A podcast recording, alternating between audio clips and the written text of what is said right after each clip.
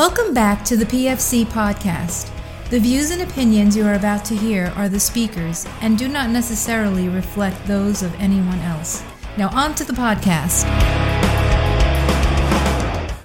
Welcome back to the PFC podcast. This is Dennis, and today I am with Kevin. How are you doing today, Kevin?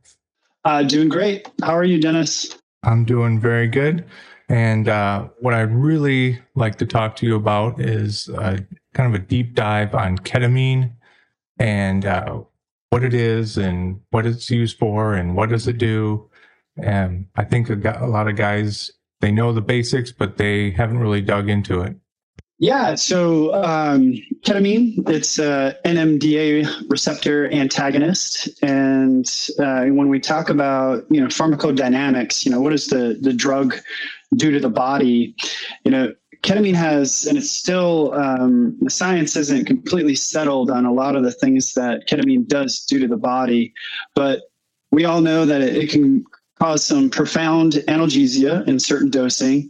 And then in um, higher doses, it can, you know, cause a, a dissociative type of anesthetic. Um, and just one of the, I know this is one of the questions you originally asked, so I think we could just when we when we talk about a dissociative anesthetic and how they've kind of termed this is there's EC, EEG evidence and what they've done is they can see that there's disassociation between the, the thalamo, thalamocortical and limbic systems. So those two systems just become disassociated and you become into kind of this uh, kind of catatonic state. So your your eyes remain open. You have that nice the nystagmus. There might even be um, varying movements of you know p- you know, but nothing that makes sense to what's going on. So like if you're just doing a purely ketamine anesthetic, you know patients might move, but it's not purposeful or they're not trying to um, get away from the surgical stimulus. If that kind of makes any sense. So as far as the the, dyna- the dynamic port portion of it, that's about the best thing I could find when we talk about um, how ketamine creates this disassociation. So what I usually tell people, and so people are like, hey, how does this work? I'm just like, it essentially just a, a very very basic way to think about it. It just disconnects the top half of your brain from the bottom half of your brain and essentially from the rest of your body. So there's still thoughts being um, and memories potentially being formed in the upper portion of your brain and that's where I think people can remember their their kind of the hallucinations that they've had or that feeling of they're they're floating. Um, it's because they're just not receiving that information from the rest of their body that they're actually on the ground. Like they, have no sense of what gravity is. So that's kind of the the the disassociated portion of, of ketamine. So also um, kind of the pharmacodynamics that we should talk about because uh, our, European or our um, some of our uh, colleagues in the European nations they have what's what's purely an S-ketamine, and I think it's been approved now for we've got some uh, intranasal S-ketamine approved for depression. So the ketamine that we are all carrying is a racemic mixture and it's the S-ketamine and the um, R-ketamine. And it's the S-ketamine that produces all the things that we we want, and then it's typically the way I think about it. It's the R-ketamine that produces all the stuff that we don't want. So S-ketamine is a more intense analgesic it has a more rapid metabolism, therefore it's a recover. It recovers quicker. It's less salivation, and also some lower emergence, uh, lower um, emergence reactions than the R-ketamine.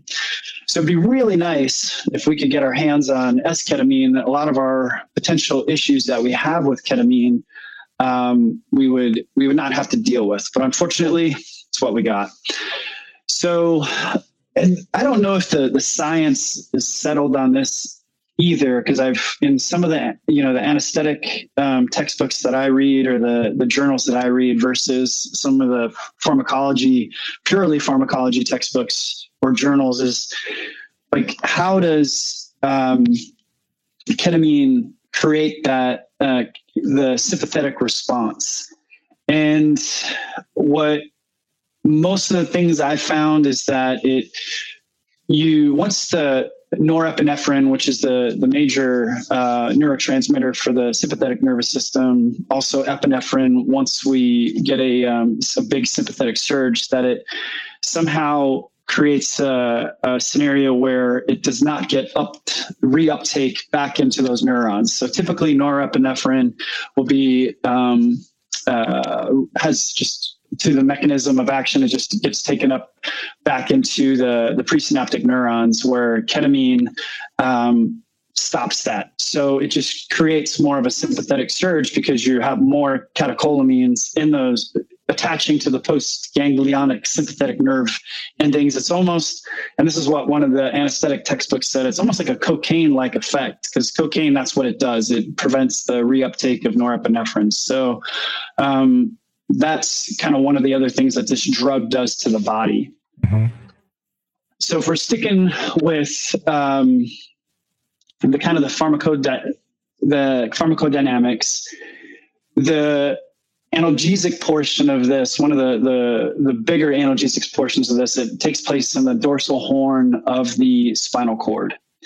And in the dorsal horn of the spinal cord, glutamate receptors will fire and they can create a um, over time chronic pain. And and then um, that's where ketamine can come in and help decrease um, potentially decrease um, like a um, chronic pain that can happen down the road.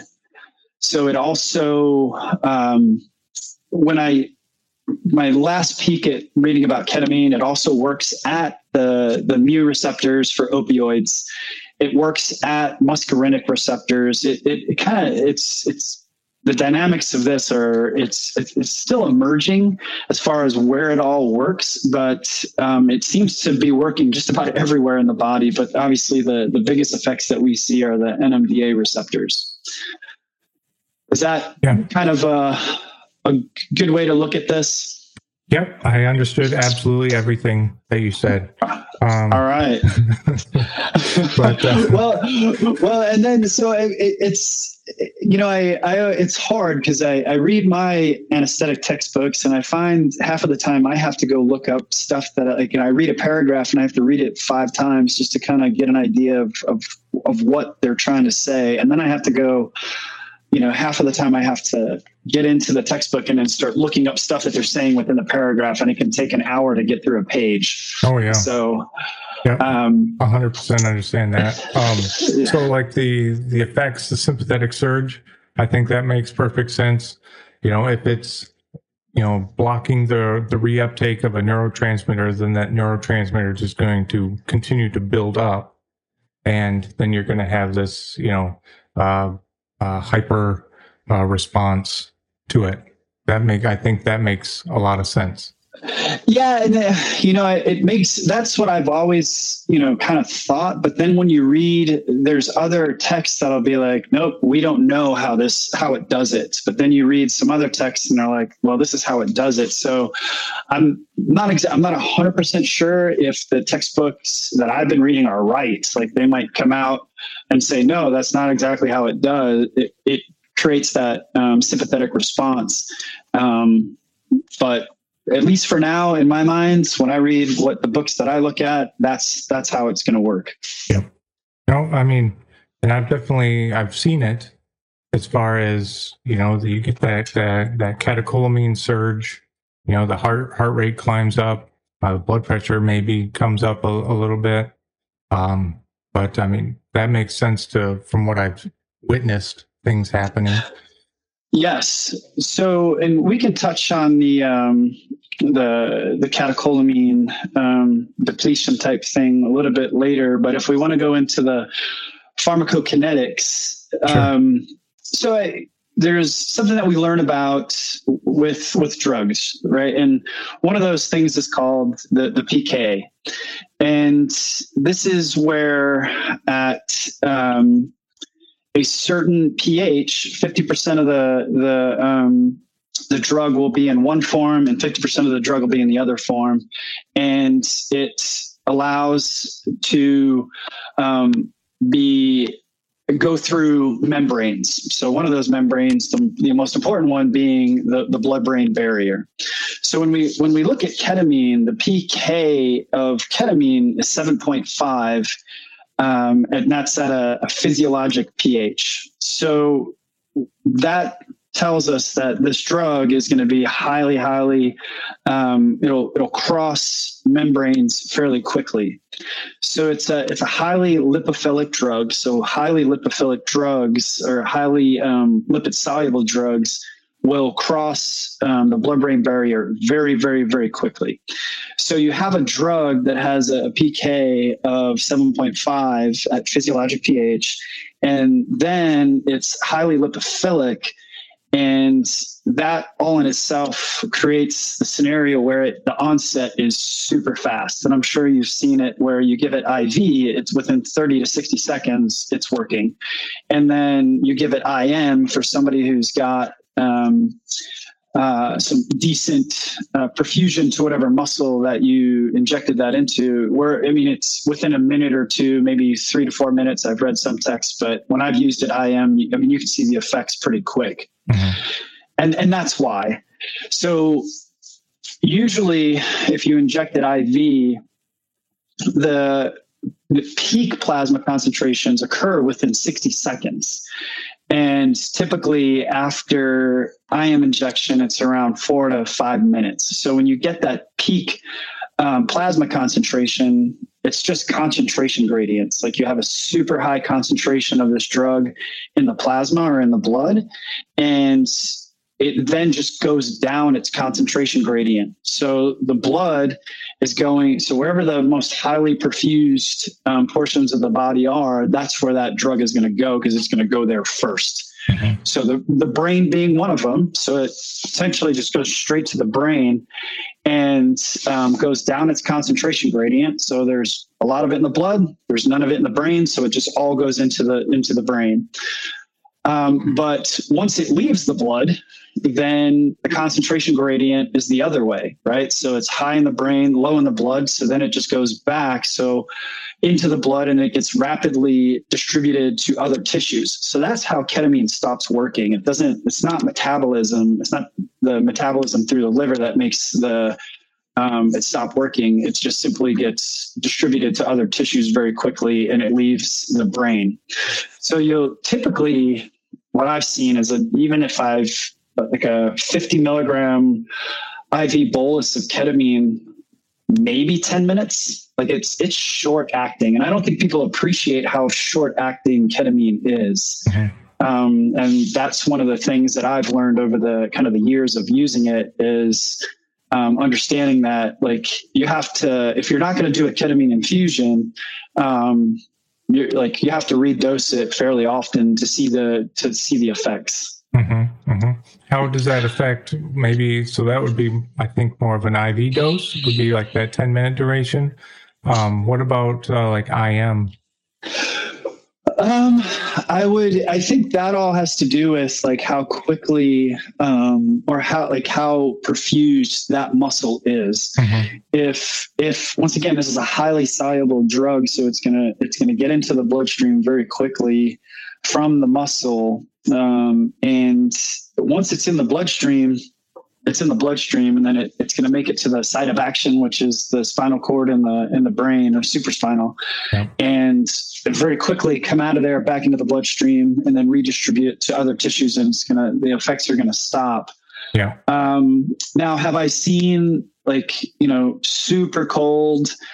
Um, and you get a patient that's been given a you know a bigger dose of IM ketamine and it does it last longer? Yeah it does. And I think that just has to do with there's less perfusion to those tissues and it just it's almost like a depot effect right. um, where it's just uh, the slower um, the, the the perfusion of those tissues is is not as robust as somebody who's got normal physiology. So therefore it just it takes longer to get into the bloodstream. So that it works longer yeah, no, I, I think that actually does make sense because you're thinking about you know somebody who's very cold or somebody who's uh, hypotensive. They mm-hmm. their tank is essentially smaller than a normal person's. So Yeah. that drug, um, as it leaves, you know, it leaves the brain or leaves the tissue to get back into the vasculature, it has less room to actually distribute. So it's going to take longer for that drug to its effects to wear off because that movement from the brain to the tissue is going to be slower. Yeah, and, and that's that's something to, to think about too. Like if you have typically, let's just call it a five liter tank of blood, and um, you bleed out, you know, a liter or two. Now your tank is smaller, and when that happens, you tend to vasoconstrict and you know protect. You know, the body is like, what do I need to stay alive? Well, I need a brain. So every so blood's essentially cut off to everything else. So now you're pushing you know the same amount of drug into a much smaller um, you know liter three liters instead of five liters and then it's in a smaller compartment as well so yeah i, I agree with that and i've thought about that too hence you should give smaller doses to patients that are hypovolemic Right. Um, so that would be a, that's kind of a perfect uh, segue into my next question is, you know, I think just about everybody I've met carries ketamine, um, Mhm. but not everybody I've met has real practical experience using this relatively frequently. Um, you know, you see a lot of different patients from, you know, people in like a walk-in clinic where they're getting some kind of, you know, quick day surgery type thing, you know, all the way to the very sick, the the worst. Um, how do you approach, you know, this looking at this patient, his vital signs, his, you know, physiology as it is now, and dose uh, ketamine? Yeah, I, I, th- I think um, in general, like one of my instructors when I was in anesthesia school, you know, he he told me he's like everything that we give, whether it's an anesthetic gas, it's ketamine, it's it's something that makes the blood pressure go up, something that makes the blood pressure go down. For the majority of the of the medicines that we give, it's all poison, Mhm. and you have to give the correct dose of poison in order to get the effect that you want. And everybody needs a different amount of poison to get the effect that you want. So if you treat your drugs like poison and you look at your patient and you go, if I give them this much poison, it's probably going to kill them. If I give them this much poison, it's not going to do what I want it to do. I have to give them the right amount of poison. So when we look at patients, we have to take into effect what's the surgery that um, that is going to happen or is happening, or what is the injury that pattern that I'm trying to um, treat, and then you have to kind of look at all of the comorbidities of whatever patient you're dealing with. Like I think we always think that we're going to be taking care of some, uh, you know, 20 to 35 year old super athlete um, we might not be. We might be taking care of a pediatric patient. We might be taking a care of a pregnant lady. We might be taking care of somebody who's elderly who smoked 60 packs a year or 60 packs a day or whatever. So don't always get into the mindset that you're only going to be taking care of some young, healthy patient that just doesn't have enough blood.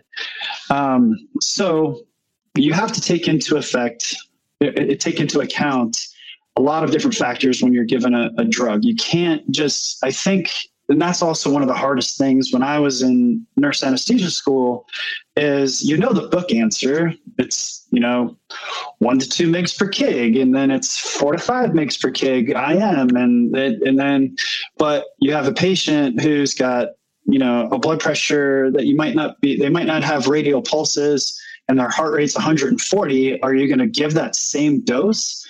Well, that one to two mgs per kg might be the lethal dose of poison that you're giving that patient because they don't have any they're in much different type of physiology than what you would give somebody who's um, just going to sleep to get their gallbladder out. So that person can handle one to two mgs per kg of ketamine because that's not the lethal dose for them but it might be the lethal dose for a trauma patient and I and I I always try to tell patients or tell people that I work with, uh, yes, every drug has a has a book answer, but then there's the patient answer, and you have to see the patient in front of you and get an idea of like, all right, I should probably go a lot smaller and see what happens versus go big and then deal with those consequences. So when you say a lot smaller, do you cut so like the book say you, the book answer, you know, is kind of the book answer. Um, you know, somebody who's really sick, they you know that patient with no radials and you know, they're just sick. How much would you cut that book answer dose?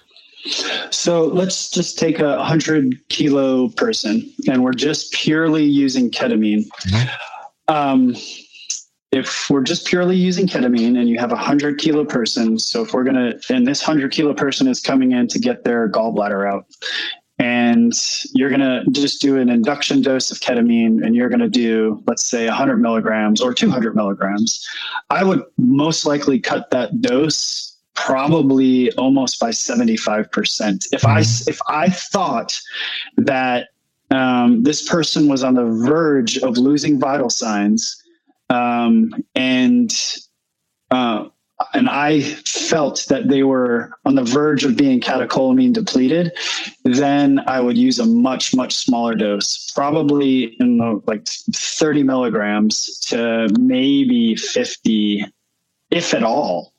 Um, and just to not get into a scenario where now we're in PEA. Mm-hmm. And you know the heart's beating, but there's no blood because we just vasodilated them out or um, we we knocked out their sympathetic tone, which is what was keeping them alive. Right. Because the statement ketamine is a myocardial depressant. That is what ketamine is. It creates a sympathetic surge, which is why you see an increase in heart rate and you see an increase in blood pressure, secondary to what we spoke about earlier, which is it prevents the reuptake of catecholamines. Mm-hmm. If there's no catecholamines to reuptake, then it is 100% a myocardial depressant. And that's where it becomes poison for a trauma patient. And you will give them a lethal dose of ketamine. Because if you don't have if you don't have a surgeon ready to cut open the chest and cross clamp the aorta and you give that drug and now you've knocked out um, their sympathetics and they go into PEA, you're done. There's nothing you can do. You, you have to put blood back in them, um, but you're not going to be able to put the blood in fast enough. Mm-hmm. The surgeon needs to get in there, cross clamp the aorta, and essentially cut off the lower half of the tank from the upper half so you can fill the upper half with blood while they're trying to figure out where the hole is and um, uh, to stop the bleeding. But if if you're by yourself and you do that, like CPR does not work in a patient that does not have any blood. Right. Right. Um, before I go too far off, um, you know, it's when you're talking about cutting dosing. So an induction dose, you know, I when I normally talk about it, I'm like, eh, at least cut it in half. Um, but uh, you're talking even more is probably smarter. Well, I, I, half is a good place to start, you know. If and but if you're looking at your patient, I guess the the the question would be is is can can you stop doing what you're doing and just give them blood to try to tank them back up before you give them the ketamine? Yeah. Um, so I'm giving ketamine in a scenario that there's literally a surgeon six inches away from me on my left hand side. Right and I and I have the answer to we've just gone into PEA on induction. The answer is I have a surgeon that can get into their chest and cross clamp the aorta while I'm dumping blood into them. Where I think unless you have a surgeon with you, no one really has a good answer for that. Right. And unless you're like, and, and you know, some of our, you know, our emergency medicine physicians are trained to do thoracotomies. Um, I would I would have to assume our PA um, emergency medicine trained um, colleagues are, are, trained to do this. But then the question is, is once you cross clamp that, aorta, now what's your plan? Like right. you've got less than you know 30 minutes to get to a surgeon because you have to un, you have to get them off of that cross clamp. So the best thing to do is knock out, not put them into PEA by giving them too much ketamine. Um, so start small. If you have an IV, it's easier, uh, you know, than IM. So if you have an IO, you can start smaller and see what happens versus given like a, a big schwack IM and then you're like, okay, you just bought that. Like there's nothing you can do about it. Yep. Nope. Makes a lot of sense. Um, I don't really know why you would, I guess, but maybe you're worried that this person could still feel pain and you know you need to do some painful things like a chest tube or a cric mm-hmm. maybe. Um, so you want to give them an analgesic dose. Would you kind of, um, would you reduce it roughly the same? Half to one third? No, I, I, um, I would imagine that if you had somebody that you were had some tension physiology and you were wanting to put a chest tube in, um, you know, 10 milligrams to 20 milligrams of ketamine, um, I would imagine it's going to be a, is going to be fine. And that analgesic dose, but you you once you give it, I mean, you've got minutes, not a long time to get your procedure done. They're still going to grow. They're still going to. They most likely will have a reaction to you making that incision and getting into the pleural cavity, um, but it's not as uh, a robust um, uh, response as if no ketamine was given. I mean, I've given you know 10 milligrams of ketamine to people with gunshot wounds, and they um, are they feel much better after that. And I'm just giving small doses IV just because I still want to continue to talk to them and assess them. Yeah. No, very very good. And you can always, if 10 isn't enough, you can always add a little bit more if you need to. Yes, absolutely. Yep. Perfect. So, kind of on that note with uh, analgesia, you know, I, I kind of hear a lot of discussion about, you know, when it comes to pain control to analgesia and people talking about, hey, you know, ketamine isn't actually an analgesic, it's a dissociative. Um, I guess I don't under, really understand what that means because from what I understood, ketamine was a very good analgesic. Yes, uh, I mean, uh, ketamine. When you go back to the NMDA receptor and glutamate, and how glutamate is the glutamate receptor is part of the the pain um, transmission pathways. Um, I would imagine. Yeah, I, I, I, it's not just it's it's dose dependent. Right. Um, so the lower doses, you get the analgesic effects without the dissociative effects and somewhere in the middle of that is where what we you know what we all know to call the party dose. It's where you get some of the analgesic effects and you get some of the dissociative effects which create your your party your party area where you can get some hallucinations and, and, and feel good. And then you get above the the party dose which is usually up into the 0.7 to 0.8 megs per kg area. And then you then it's just it's it's a dis- disassociative with the analgesic properties. Okay that's okay. my under that's my understanding, um, and that's just from what I've read in our in in my anesthetic textbooks. That's what I've learned. But I think it's all you have to go back to the receptor. Where do those receptors live, and what do those receptors do? And um, if it's part of the pain pathway, then I don't see how ketamine could not be an analgesic. Right. And that, and that makes sense, you know, from what you mentioned earlier about it hitting it. The NMDA is uh, the dominant receptor it's targeting, but it is also hitting the mu receptors and you know other receptors in the spinal column. So you know you are actually taking care of pain. You're not just masking it with some kind of hallucination. Yeah, and I, can, I guess I can give an example. I was taking care of um, somebody who had um, a gunshot wound, otherwise stable. You know, wasn't um, didn't hit any ma- anything major, but just the area that that gunshot wound was an extremely painful um, area. And I was in a controlled environment. I wasn't out in the field. Just I was, you know, I was in a in a fixed facility, and I was working in fentanyl just to try to take care of this person's pain. And I'm, you know, how I was, you know, just here's 50 milli or 50 mics. Here's another 50 mics and I'm just talking to him, just watching his respiratory rate and just, you know, asking him, you know, where are you from? And just having a conversation with him as I'm working in this in this fentanyl. And fentanyl works very quickly, you know, within, you know, 60 to 60 seconds to three minutes, you start seeing some pretty profound effects. And I had gotten up to probably a dose that, you know, most people were, would be uncomfortable with, but I'm just used to these big doses of fentanyl. But I was at 500 mics of fentanyl. Mm-hmm. And over the course of maybe six to seven minutes and it did not touch him. And I was just talking to him and I'm like, did you get any relief from uh, the medication I'm giving you? And, and I'm not telling him how much I'm giving him. And he's like, and he's just like, no, man, it's, it's 10 out of 10. And he's, he's not looking like I'd given him anything. So then I'm like, looking at my vial of fentanyl. I'm looking at the expiration date. I'm like, nope, that's it. I'm looking at the IV. I'm like, no, that that's that's definitely working. Um, and I, I, you know, maybe it took the edge off a little bit, but not not anywhere where I where he wasn't writhing. So mm-hmm. I gave him 10 milligrams of ketamine, and the pain was gone. Nice. And he just said, "I don't know what you just gave me, but I feel amazing." And I was like, "Oh, sounds good."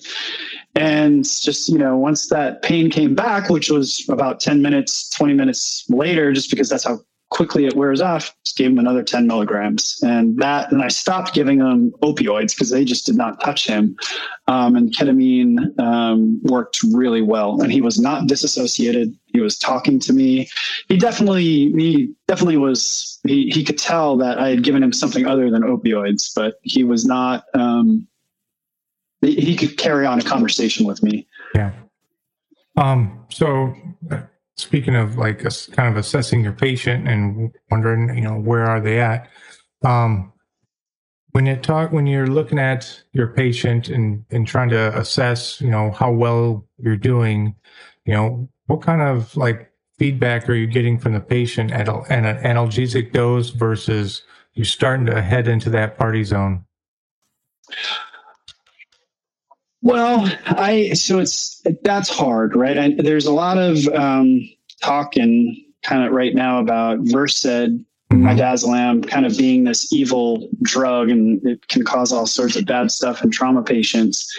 Um, when I start getting into bigger doses of, of ketamine, um, the party dose, like 0.3 to whatever, 0.6, I think is some of what the books say, I start giving Versed. Mm-hmm. Um, and once you give that Versed and you're into that party dose of ketamine, um, you really can't talk to your your patient. I mean, they they're they it's just a, it's just a different um, type of sedation. Mm-hmm. So, and I'm not talking big doses of Versed. Uh, you know, I, I, like a milligram, two okay. milligrams, small small doses of Versed. I'm not. I don't go big on Versed. Most guys don't need a lot um, you know, one to two milligrams along with, you know, 30, 40, 50 milligrams of ketamine is typically fine.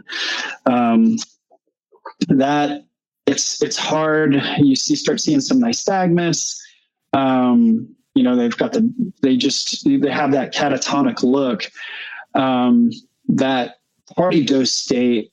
If you don't give Versed, I think you can start seeing somebody who becomes disinhibited, who's acting more um, just it almost they're almost like I, like a somebody who's intoxicated. Mm-hmm. It's it's it's like you go from somebody who's got good pain control to somebody who's you're dealing with like that intoxicated patient who just I mean you just can't talk to somebody who's drunk right. and they're just doing whatever they're doing and it might take you know a couple of people to hold them down and then it goes into the dissociative and anesthetic like you can do surgery on them, mm-hmm. but I find that if you give Versed, you typically don't get into that. Um, party dose reaction, even though you're in the party dose. That's okay. just what I've seen. That's just what I've seen. Okay. So they're just kind of talking nonsense and kind of moving around a little bit, but they're not really interacting with you. No, not that I've seen. I mean, I haven't been too many. Uh, I've not been around anybody really that's just do, like, hey man, I'm going to party with ketamine. Right. It's just me. It's just me giving them the wrong dose yeah. of ketamine and going, okay, I'm in the party zone right now. Okay. Um, this is not good. Yeah. So, and, I, and I've seen people wake up from, you know, I've given probably too much ketamine during a surgery. Not that they didn't need that ketamine. I just know that they were not narcotic naive. They were on had been on narcotics for a while for pain, and I'm trying to use a multimodal approach. So I give ketamine, and they wake up and they're hallucinating. Mm-hmm. Some people, their hallucinations are are fine. Like you know, they hey, what do you see? I see this, that, and the other, or they're carrying on a conversation with somebody that's not there um, but they're no harm to themselves and they're no harm to anybody around them. And they're like, okay, well, that's fine. That's going to wear off. Versus somebody who thinks they're back in combat and they're like, you know, where is so and so? Where is so and so? That's the guy you got to give that Versed to, um, just to get them out of that uh, hallucinations. Right. And so I imagine just with the the um, as the drug um, kind of gets worn off. I mean, how long would that say for some reason you didn't have Versed, how long would you expect that kind of hallucination state to? Because you're an emergence reaction now. Yeah, I, have seen it last upwards of about an hour. Ooh, um, yeah, I've seen I've seen it. Uh, the one person that I remember vividly who was having his his trip, so to speak, or his hallucination was uh, not bad at all. He was just carrying on conversations about motorcycles, and um, we just we didn't give him a bunch of Versed. We were just kind of letting that ketamine wear off, and it, I think it took words it took almost an hour. Yeah. Now, do you think it lasts? Because that's way different than you know the normal kind of metab- know, metabolism or distribution whatever it is of ketamine do you think because it's so uh, lipophilic it just kind of got absorbed in the fat and it took so long to it, yes it could have also too um, you know it, it is metabolized by the liver um, and it, you know you've got the it's through the cytochrome P450 enzyme system, which if you want to nerd out on that, we can. But you can have um, certain medications that will cause upregulation of that enzyme, and then certain things will call, cause downregulation. Mm-hmm. So the the metabolite of norketamine, or excuse me, of ketamine is norketamine, and it's about a third as potent, I believe, as ketamine. And then that's got to go through um, another form of, of uh, metabolism where it gets conjugated, um, it gets hydroxylated, and then conjugated to form water. And then it becomes inactive, and then it gets excreted by the kidneys. So, if that whole system um, of your your meta- if the, the liver type metabolism is not working correctly and then um, your kidneys are not working correctly then you could see prolonged effects now with the gentleman that i'm thinking of I, he was on a, a, bunch of different medications so i don't know if any of them downregulated the ketamine or that that the um, the, the P450 mm-hmm. enzyme system, or I, I'm not sure. It just seemed to, and he was he was he's a big he's a big dude. So it could have been that all the um, the re, the ketamine getting into his other tissues, he just created a ketamine sponge, so to speak, and it just slowly comes out of the of those tissues and then redistributes to the brain. And now we're in like the party zone as he's coming down. Yeah. Oh and and that was somebody that I did not use ver, a lot of Versed on. Right. So um, I had given this person Versed up front, but by the time the surgery's over, that Versed's gone. It's metabolized, but that ketamine, I continued to give him ketamine throughout the surgery because he needed it. And now, and now he's waking up with ketamine on board without any type of um, long-acting uh, amnestic on board, like. Mm-hmm like Versed. Okay. Okay. So, so that's the scenario where you can get into in in my what I've seen in the in the recovery room is is people having issues waking up with ketamine. Nice. Okay. Uh, perfect. Um, so another thing that you know I see a, a lot of medics talking about or asking me about that, I, to be honest, I I don't actually know, is you know the whole the catecholamine depletion uh, thing and so we kind of talked about, you know, ketamine being a uh, cardiovascular depressant. Um, mm-hmm. Now, like how how bad off does this person have to be where they're no longer making, you know, epinephrine norepinephrine? Well, I, I guess the scenario that I would always imagine is if you have a service member who's out in a you know in a gunfight, you know their sympathetic nervous system is already fired.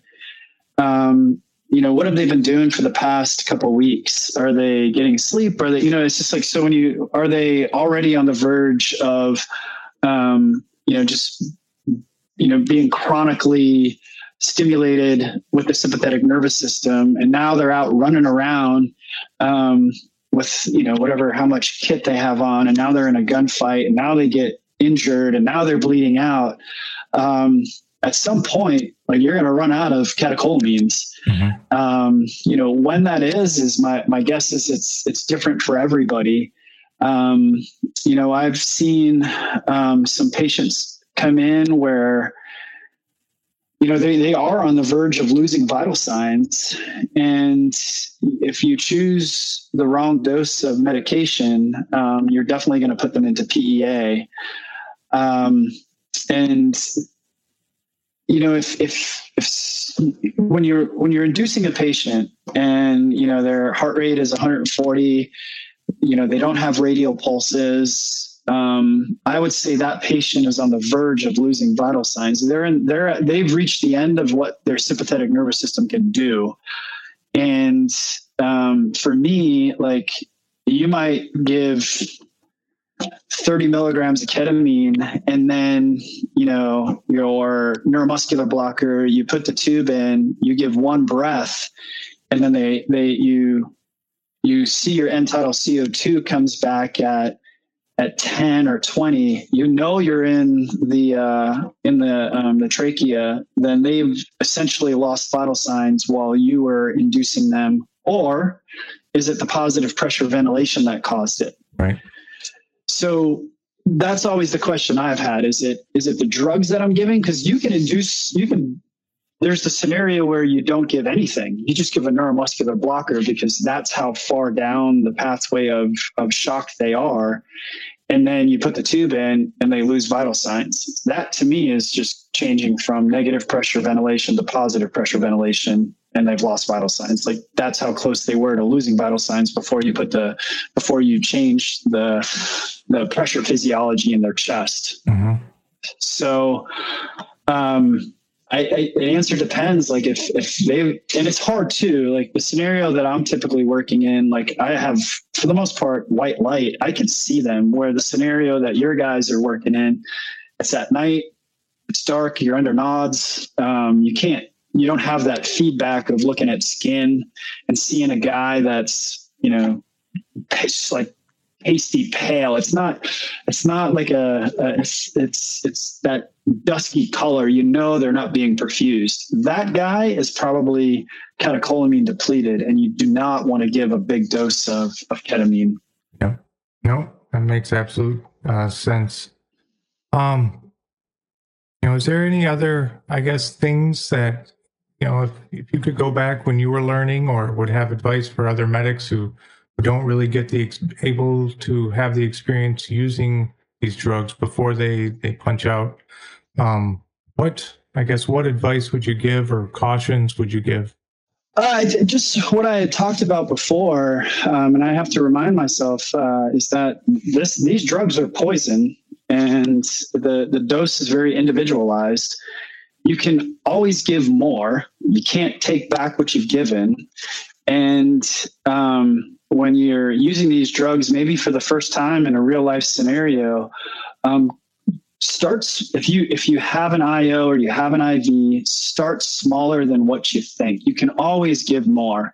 So if if we go back to the scenario that you talk about, like a chest tube, um, and let's say you give you know 10 milligrams of ketamine and the guy's not tolerating, you put it in a chest tube. Well, that guy that tells me that guy's probably being perfused pretty well if he's if he's if he's got enough um, uh, res- response to that surgical stimulus that he's moving then really what you have to create is an, is essentially not complete akinesia or complete not him having him move, just give a little bit more, give another 10 milligrams. And if you get into the scenario where now you've put them in the kind of that party zone, have a plan for that. Mm-hmm. Um, if that plan is to give one milligram of Versed, then give it. If they get into the party zone and it doesn't seem like it's bothering anybody, then then you're you're probably okay to just leave them there and let it wear off. Um, you know, the other thing I would say, I would say just come into the OR with us. Um, but the the hard part is, is I mean, we have we have tons of students. We have we do have you guys. We do have um, uh, medics coming through, but like the scenario that I'm giving ketamine a lot is they're already under general anesthesia. So you might see the the catecholamine effects uh, when you know I could give ketamine. I can see like a you know increase in heart rate, increase in blood pressure. Or the scenario a couple months ago, I gave a, a dose of ketamine to somebody who um, had a blood had an arterial line in, and um, we were bringing that person to the OR who had a vascular injury, but was otherwise doing okay, mentating fine. I was talking to him, and um, skin looked good. Like nothing about him told me that he um, was had lost more blood than I had recognized, just because it wasn't external bleeding; it was all kind of um, internal uh, bleeding kind of into his groin. And he was a thin person, so, but you didn't see this big hematoma. Um, so I don't know if most of it went kind of retroperitoneal or where it went, but I believe I did induce with 100 milligrams of, of ketamine, and his systolic was 140 over 80 when I induced. Um, and within about 30 seconds, his systolic was in the 60s. Mm-hmm. So there is somebody that was um, had a lot less blood volume than I anticipated, or had, had recognized um, blood loss. And we used vasopressors to try to get his blood pressure up, and really nothing worked. I wound up giving him a, a gram of calcium chloride, and that ultimately got his pressure back to where it needed to be. Yep. So that so it's it's it's have a plan for when your patient definitely uh, your their catecholamine depleted and you don't recognize it. And you're like, oh, that that just happened. So I got to figure that out. Right. Right. so I, I always tell the um, the medics like you don't have a the bag of tricks that I have in my bag just because a you know you gotta you have to be able you got to be a lot lighter than I am. But you, you do carry calcium chloride, and calcium chloride is a very potent vasopressor for about 10 minutes. Yeah. Perfect. So if you if you get into trouble with ketamine and you drop somebody's blood pressure significantly, think about using calcium chloride to get that pressure back up. Okay. Perfect. So, um, and I think I think that's that's about it. Um, can't really think of anything else other than I would I would you know say definitely kind of be a nerd and dig into where that um, NMDA receptor is along the, the pain pathways and in the brain, and you get a really good idea of how what ketamine does when it, you block those receptors. And it's and I know you asked me this question about the seizures uh, with ketamine. Um, to be honest, I I looked up um, using ketamine to break seizures and I did not see anything that I right off the bat. I think this is more of a, an email I'm going to have to send out to somebody who's got a, a much bigger brain than me, yeah. um, who's a PhD in neurobiology, and be like, "Hey, have you heard of this?"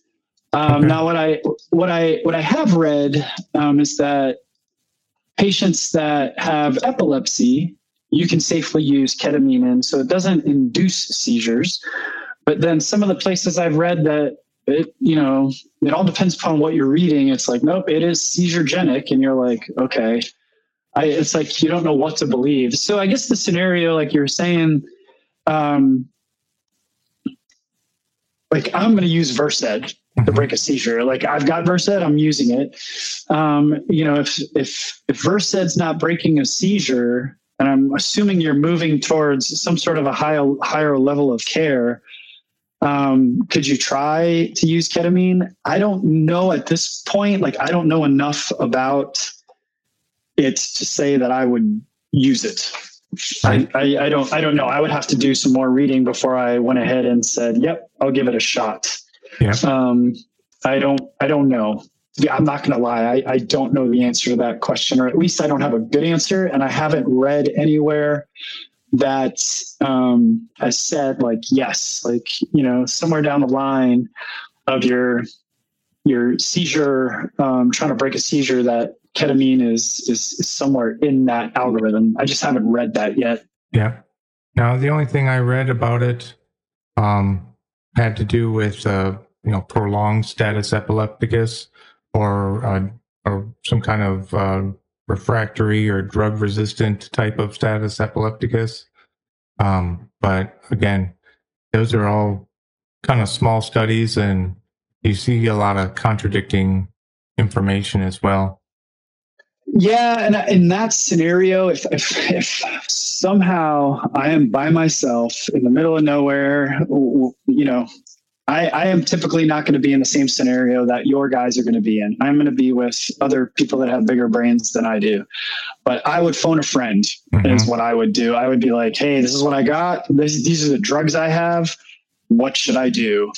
Um, if I was unable to phone a friend and like the only two drugs I had on me were Versed and ketamine, and somebody is seizing and seizing and seizing and seizing, and now I'm like, okay, I, I heard you know, Dennis and I talked, and he said to try ketamine. I'd be like, I, yeah, I mean, I, I would, I would have to have a, a, a good reason to kind of say, okay, yeah, I would, I would definitely use it.